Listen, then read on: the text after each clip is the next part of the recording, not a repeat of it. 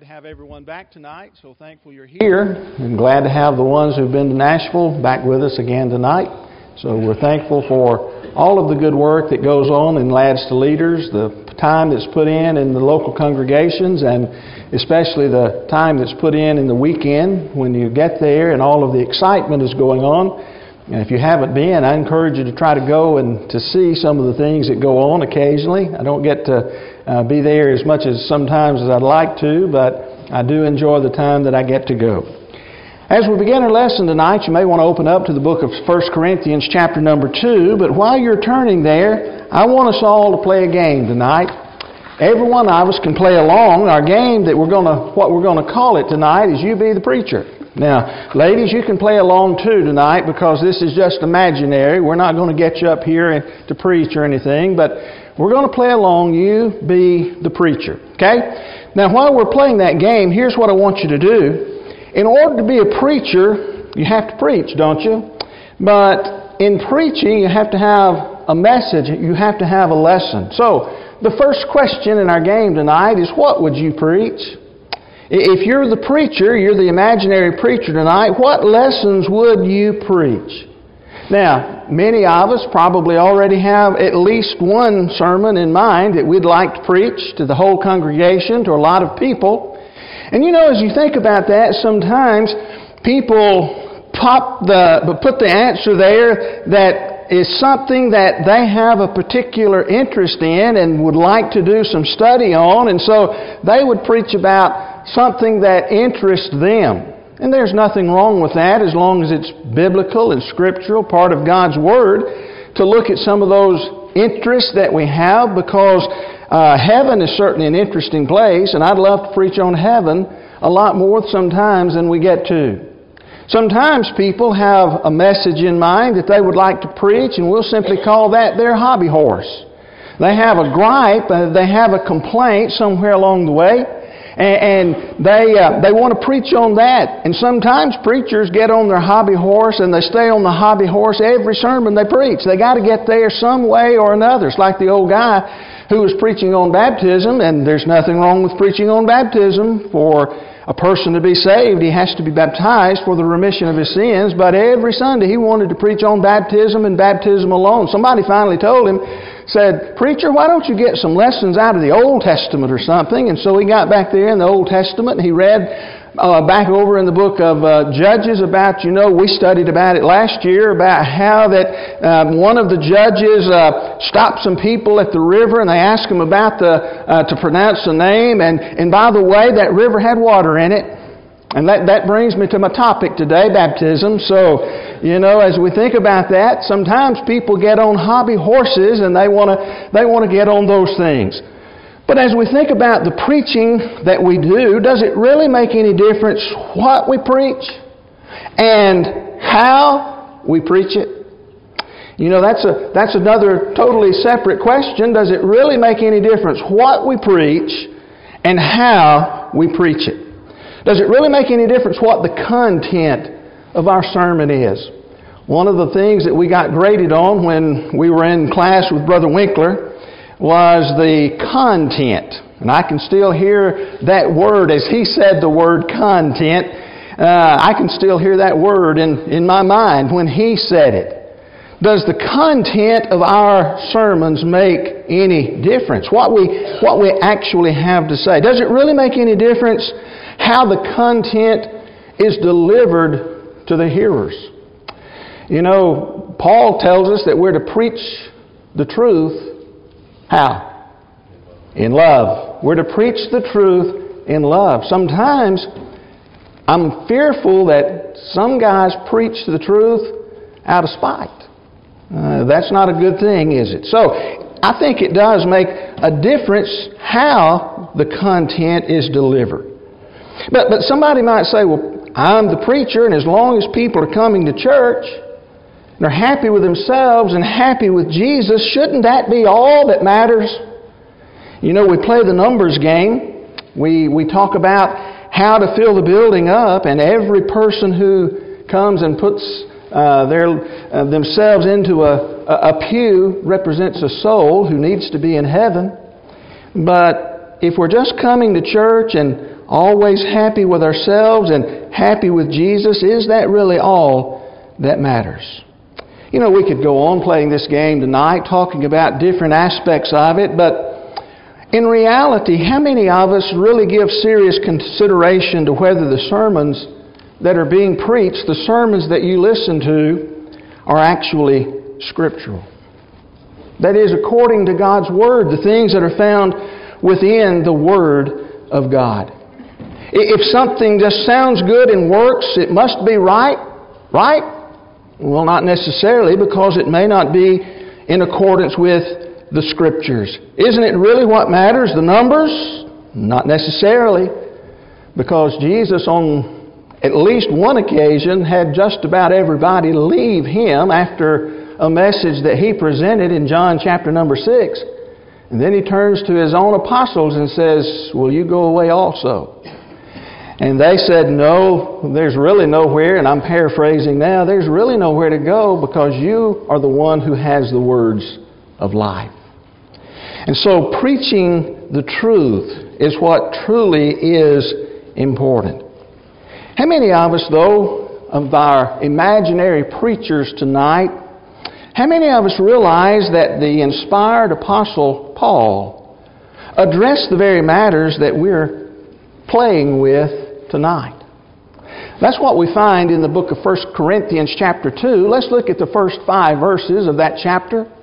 Paul says, And I, when I came to you, brothers, did not come proclaiming to you the testimony of God with lofty speech or wisdom, for I decided to know nothing among you except Jesus Christ and Him crucified. And I was with you in weakness and in fear and much trembling. And my speech and my message were not in plausible words of wisdom, but in demonstration of the Spirit and of power so that your faith might not rest in the wisdom of men, but in the power of God.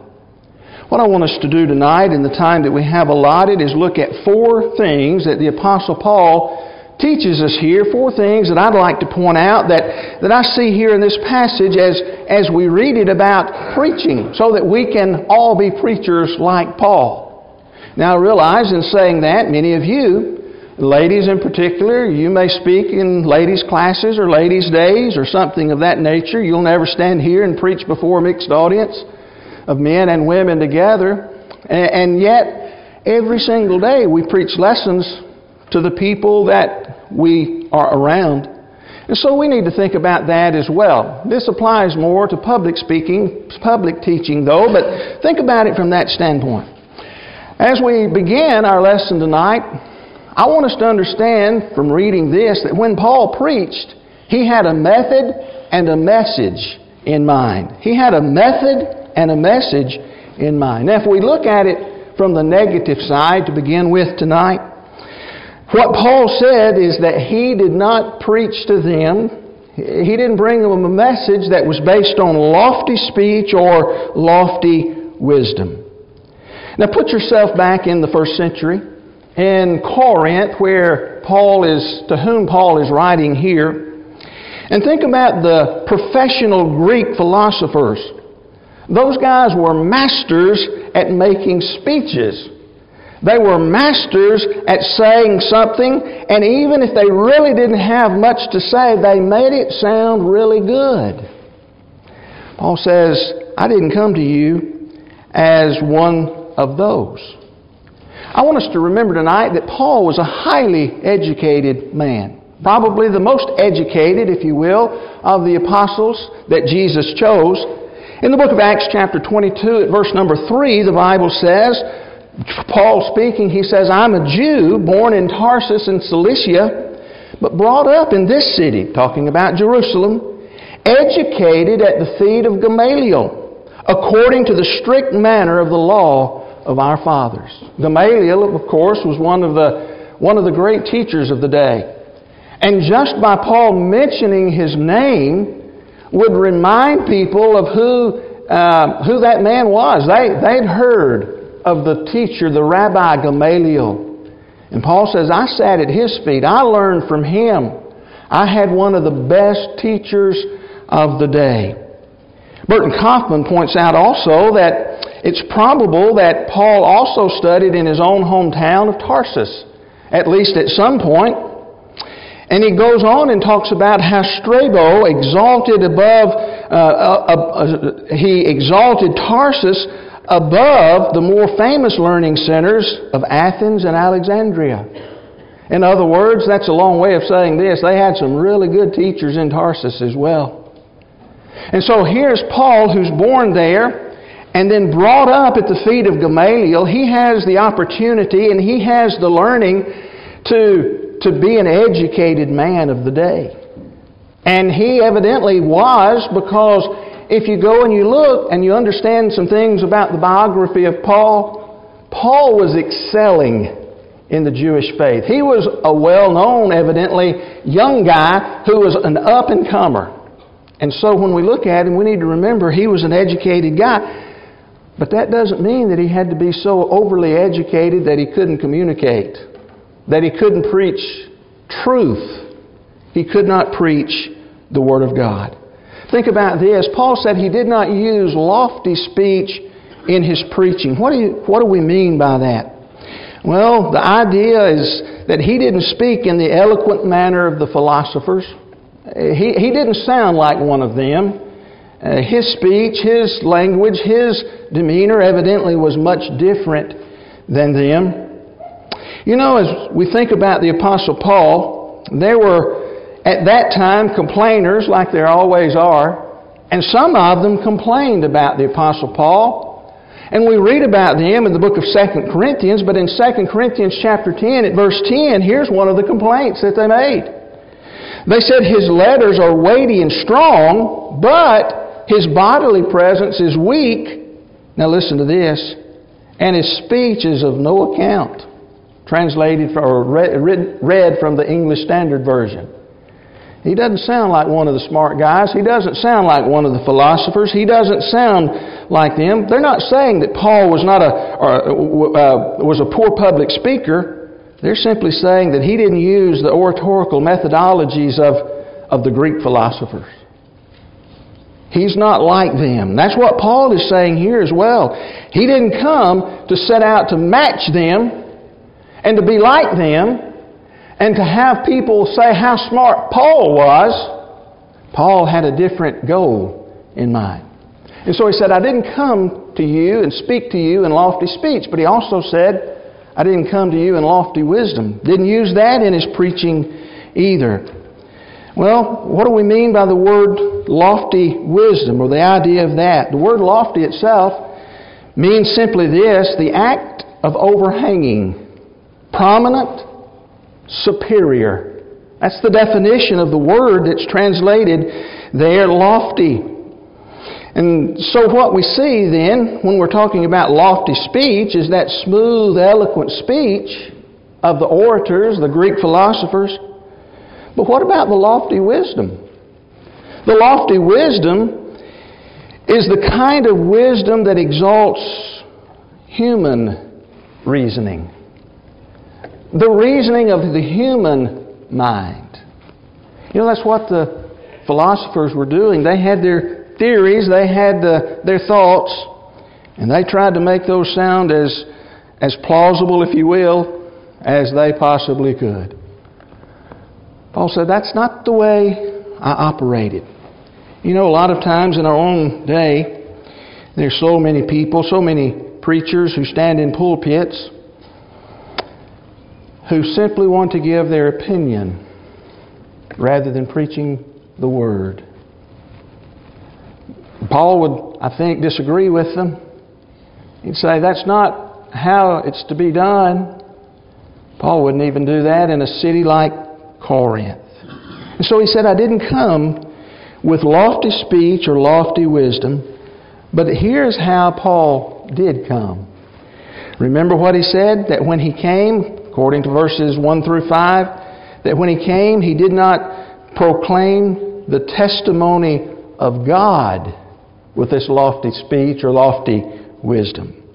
In other words, what Paul proclaimed was the testimony of God, God's declaration to mankind. Paul is simply saying, This is what God says. How many times in the Old Testament books do we read, Thus says the Lord? You're reading from the King James, Thus saith the Lord, many times. You see, those Old Testament prophets, those men back there, said, This is what God said.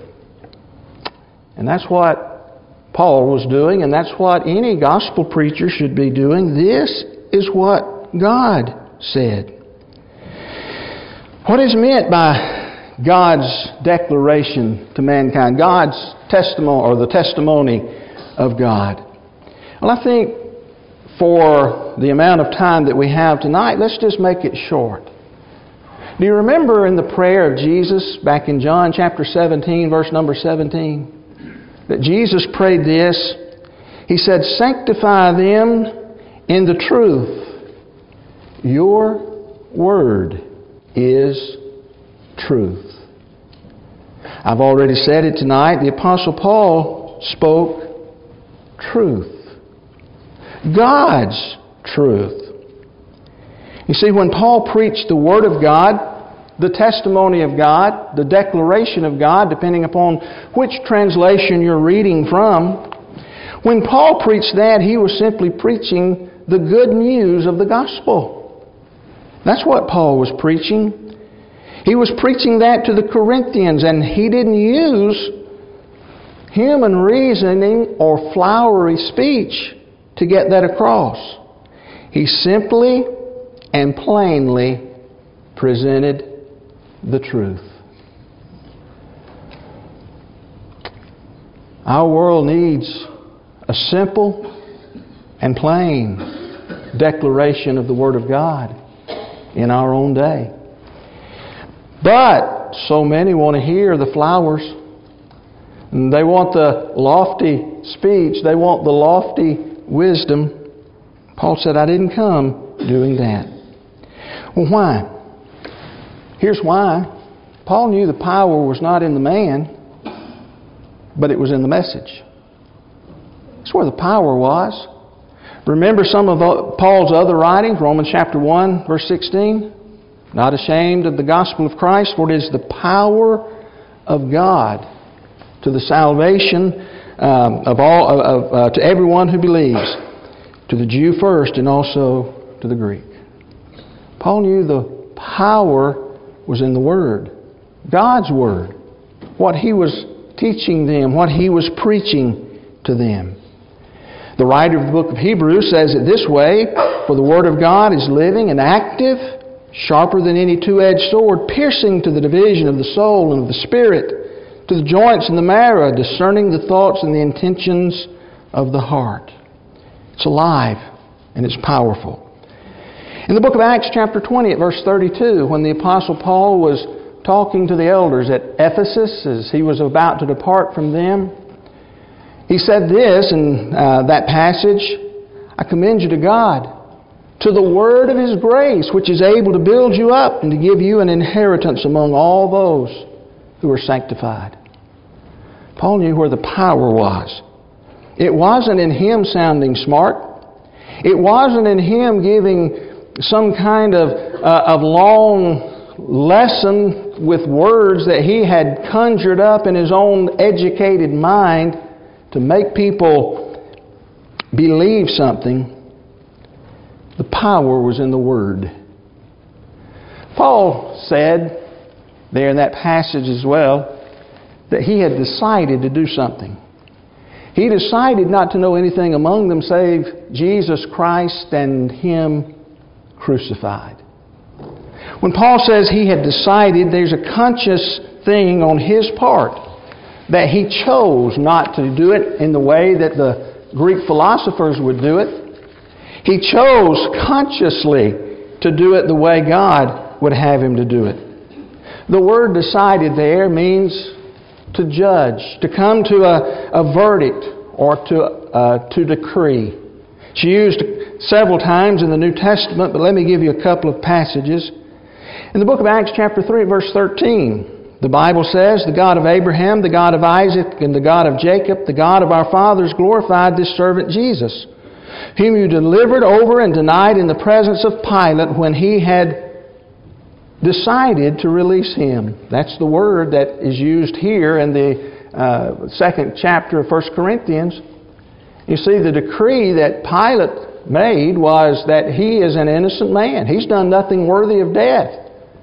It wasn't until after the people started crying out, Crucify him, crucify him, and started accusing Pilate of not being Herod's friend, that they talked him out of his judgment, out of his decree. It's used again in another passage in the book of Acts, chapter 13, at verse 46. Matter of fact, a passage that we used this morning, if you were here with us.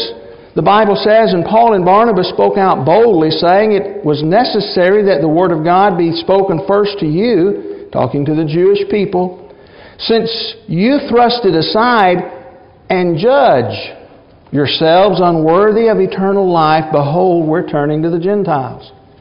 Remember this morning we talked about how that the Jewish people had judged themselves unworthy. They had decreed themselves unworthy by their actions, by, their, by the things that they were doing. Now, Paul said he had decided not to know anything except Jesus Christ and Him crucified. What does it mean? What does Paul mean when he says that he was simply going to preach to them Jesus Christ and Him crucified. I wrote down some things, listen to them. For Paul to preach Jesus Christ and Him crucified, he'd have to preach the virgin birth of Christ because Christ couldn't get here without that. He'd have to preach about His baptism because that's preaching about His life, His miracles, His missions, His teachings, His death, His burial, His resurrection. But his life doesn't stop there because he's resurrected and he's still going on. So where did he go? He ascended back to heaven. So we've got to talk about that. We can't talk about his leaving without talking about his coming back because as he was ascending back into heaven, even the angel said, This same Jesus whom you see going back, he'll come again. So we can't talk about um, his ascension without talking about his coming back. Uh, it talks about, we would have to talk about His plan of salvation, His requirements for us to follow here on this uh, earth. We'd have to talk about His church because He is the head of the body. We'd have to talk about all of that. Paul would have to talk about all of that. He'd have to talk about His promises. He'd have to talk about His warnings, and you can go on. You can see what Paul meant when he was talking about Jesus Christ and Him crucified. It's just another way of saying this. Again, what he said in the book of Acts, chapter 20, at verse 27, we looked at verse 32 a minute ago. Paul said to those same elders at Ephesus, he said, I did not shrink from declaring to you the whole counsel of God. Folks, let me ask you a question tonight. How many books in the Bible are about Christ? Be careful before you answer that. Many people say, well, there are four that are about Christ Matthew, Mark, Luke, and John. If we read them, we'd be good. We'd be sort of like what Paul said. If we just preach Matthew, Mark, Luke, and John. Well, there are 66 books in the Bible, and just to let you know, if you say there are only four about Christ, you're only 62 short because the whole Bible is about Christ. Even back in the book of Genesis, as far back as chapter number 3, we start talking about the one who would crush the head of Satan, who would be the seed of the woman. You can't talk about, and this is just a, a couple of examples, you can't talk about uh, uh, Exodus without talking about Christ because you read about the Passover in Exodus. Can't talk about the book of Leviticus without thinking about Christ because you learn the Levitical priesthood. You learn about priesthood. Jesus is our prophet, our priest, and our king. And you go all the way through and you read about the people that, that would bring Jesus into the world and how God preserved them for a purpose to get them a Savior into the world. When you go to the New Testament, you can't just talk about Matthew, Mark, Luke, and John. Because when you get to Acts, you're talking about what Jesus sent back through the Holy Spirit for the apostles to tell the world how to be saved. You can't talk about Romans and all of the other books without talking about His church. Again, which He is the head of, and it's His body. You can't even talk about the book of Revelation without talking about the Christ. And we could go through and we could see Christ in every single book of the Bible. There are 66 of them. And so to preach the whole counsel of God, as Paul did, is to preach and teach Jesus Christ and Him crucified. And so as we think about Him tonight, Paul had a message and he had a method. There's only three more things. Let's talk about them. When Paul preached, Paul had all the shortcomings of a man. That's something else I see about the preaching of Paul. He had all the shortcomings of a man. Look at verse 3 again if you have your Bible open. Verse 3 said that I was with you in weakness.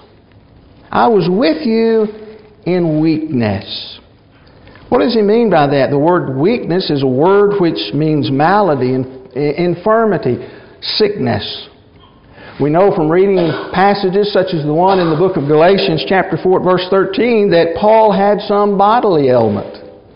Paul said there, You know, it was because of a bodily ailment that I preached the gospel to you at first. Many believe that it was possible that Paul was suffering from some physical sickness even while he was at Corinth. Which leads me to ask this question Did Paul sometimes preach when he didn't even feel like it? When his physical health was in jeopardy. Paul said, I was with you in weakness. He had the feelings, the infirmities of a man. But not only did he say, I was with you in weakness, notice what else he said. I was with you in fear and much trembling. What does he mean by that? Did Paul have some trepidation about preaching in Corinth? Do you know the nickname of Corinth? It's the same nickname we give one of our cities here in the United States of America. When people go to Las Vegas, they talk about going to Sin City. And Corinth was known as Sin City. Did Paul have some fear about going there, preaching in that city? Do you remember what's said in the book of Acts, chapter 18, verses 9 and 10? And the Lord said to Paul one night in a vision, Do not be afraid, but go on speaking. Guess where Paul's at before I finish reading this? Guess where Paul's at when this happens? Corinth. Lord said to Paul one night in a vision, Do not be afraid, but go on speaking. Do not be silent, for I am with you, and no one will attack you to harm you, for I have many in the city who are are my people. You know, in this small amount of information that we have from God, God knew that it was necessary to include that part to tell us about Paul. That he had to approach him one night in a vision and reassure him. what did he reassure? Don't be afraid. Paul said when he wrote to the, to the Corinthians, he said, I was with you in fear and much trembling. We don't think of the Apostle Paul having fear about preaching, do we? Because he was willing to give his life. He goes through all the things that, that happened to him, even those stonings and those beatings. But how would you have liked to have gone through that? He wasn't just a glutton for punishment, he was man. But he kept on doing what God wanted him to do. Folks, we sometimes fear and tremble when we face some of our duties in the kingdom. But we must press on like Paul. Courage is developed individually. Do you remember in the book of Acts, chapter 4, verse 29? The prayer that was prayed. And now, Lord, look upon their threats and grant to their, uh, your servants to continue to speak your word with all boldness. And those apostles did. And Paul did. But he's just like us.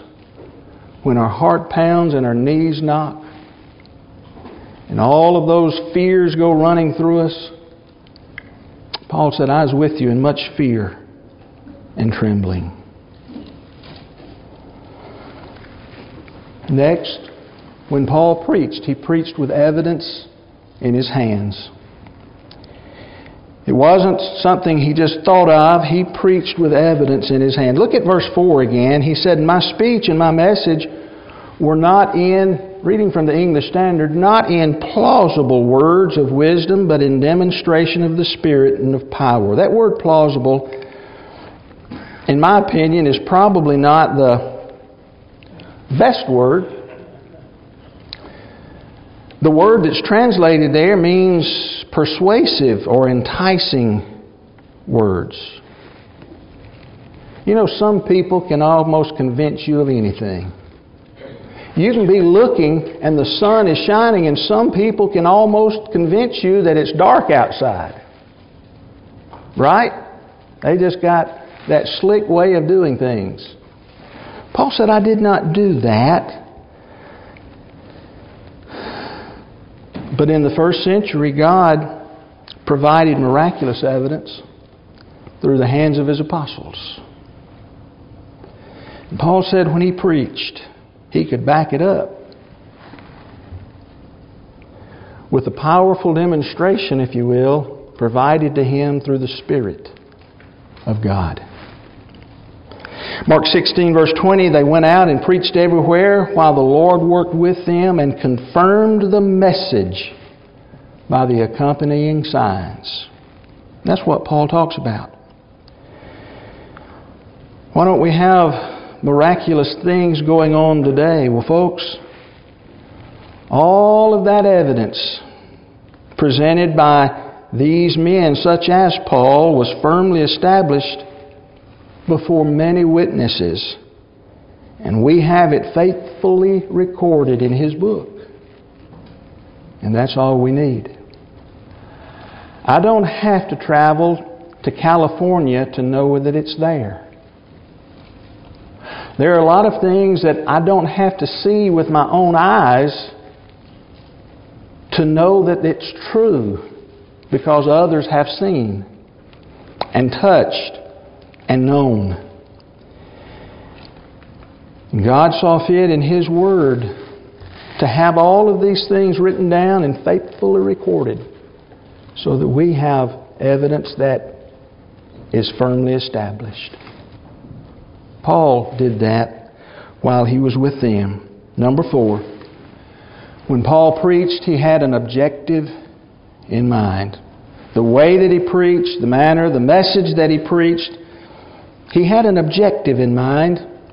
What we need to do is go back to verses 4 and 5 again. He says, My message, uh, speech and my message were not in plausible words of wisdom, but in demonstration of the Spirit and of power, so that. Here's why Paul is doing what he did and how he did it. So that your faith might not rest in the wisdom of men, but in the power of God.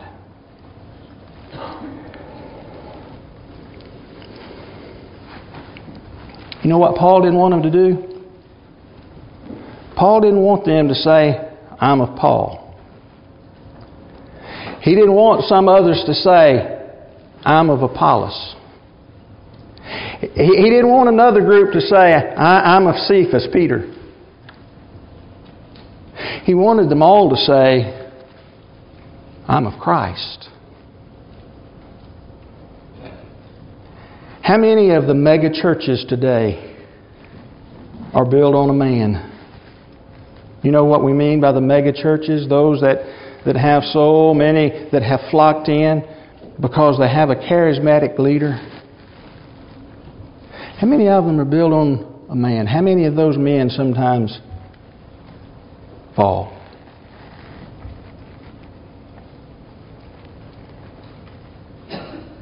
You see, man's wisdom is ever changing. What we consider wisdom today uh, was unthinkable many years ago. And you know what? Man's wisdom is also cyclical. What do you mean by that? Let me illustrate. You know, there was a time when most people believed the earth was flat, right? We know that it's round, don't we? Except for how many of you have been hearing a lot in the news lately about the flat earthers? Some guy tried building himself a rocket so the other day he could prove that the earth was flat. A homemade one. Man doesn't know which direction to go so many times. No wonder God said it's not in man to direct his own paths. We, we change things up. We, we get confused. One day, bacon is good for you. The next day, it's not. And the third day, eat more of it because it tastes good. But God is never changing. God's wisdom never changes. Men fail. God never will. And though our wisdom and our character and our words as men may change, God's Word never changes. Therefore, it is reliable, it is powerful, and it is ever new and relevant to every new generation as long as this old earth is allowed to remain. Our preaching needs to convert people to Christ, not to a church, not to a man, not to a doctrine or a methodology. We're to convert people to Christ. Again, remember, preaching Christ is preaching the whole counsel of God. That's what we need in our world today. That's the kind of preaching our world is hungry for. That's the kind of preaching that will convert souls and make people have the opportunity to spend eternity with God. Paul talked about being a preacher in Corinth. And as we look at him tonight, he had a method and a message even though he was a man. And this Paul, as we look at him, he had a goal in mind of getting people to heaven. And so he based his evidence that he presented to them on what God gave him, and people could see, people could hear, and people could believe. And we have it written down for us right here. Maybe you're here tonight and you believe that Jesus Christ is the Son of God and you want to make your life right with Him by putting Him on in baptism. We'd love to assist you with that. Maybe you're here tonight and something stands between you and God that you need to make right tonight. If that's the case. Why don't you do that right now?